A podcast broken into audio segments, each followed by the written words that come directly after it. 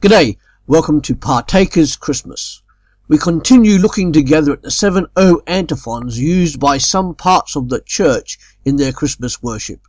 Each one of them addresses Jesus Christ using a messianic title drawn from Old Testament prophecy.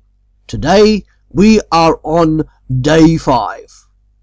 O Oriens, morning star, splendor of eternal light and sun of justice, you came and illumined those seated in darkness and the shadow of death.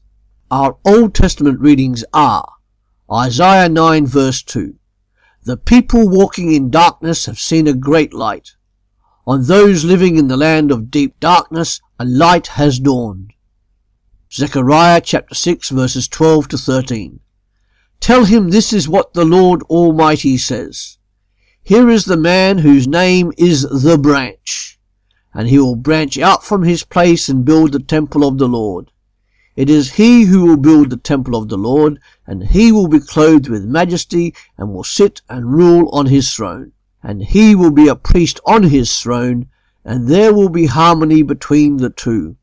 Malachi 4 verse 2. But for you who fear my name, the Sun of Righteousness will rise with healing in his wings, and you will go free, leaping with joy like calves let out to pasture.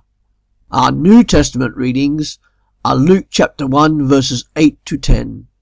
Once when Zechariah's division was on duty and he was serving as priest before God, he was chosen by lot, according to the custom of the priesthood, to go into the temple of the Lord and burn incense. And when the time for the burning of incense came, all the assembled worshippers were praying outside. John chapter 8 verse 12. When Jesus spoke again to the people, he said, I am the light of the world. Whoever follows me will never walk in darkness, but will have the light of life. And Hebrews 1 verse 3. The Son is the radiance of God's glory and the exact representation of his being, sustaining all things by his powerful word. After he had provided purification for sins, he sat down at the right hand of the majesty in heaven. Thanks for joining us here at Partakers. Come back to www.partakers.co.uk where every day there is something published to help you live for Jesus Christ.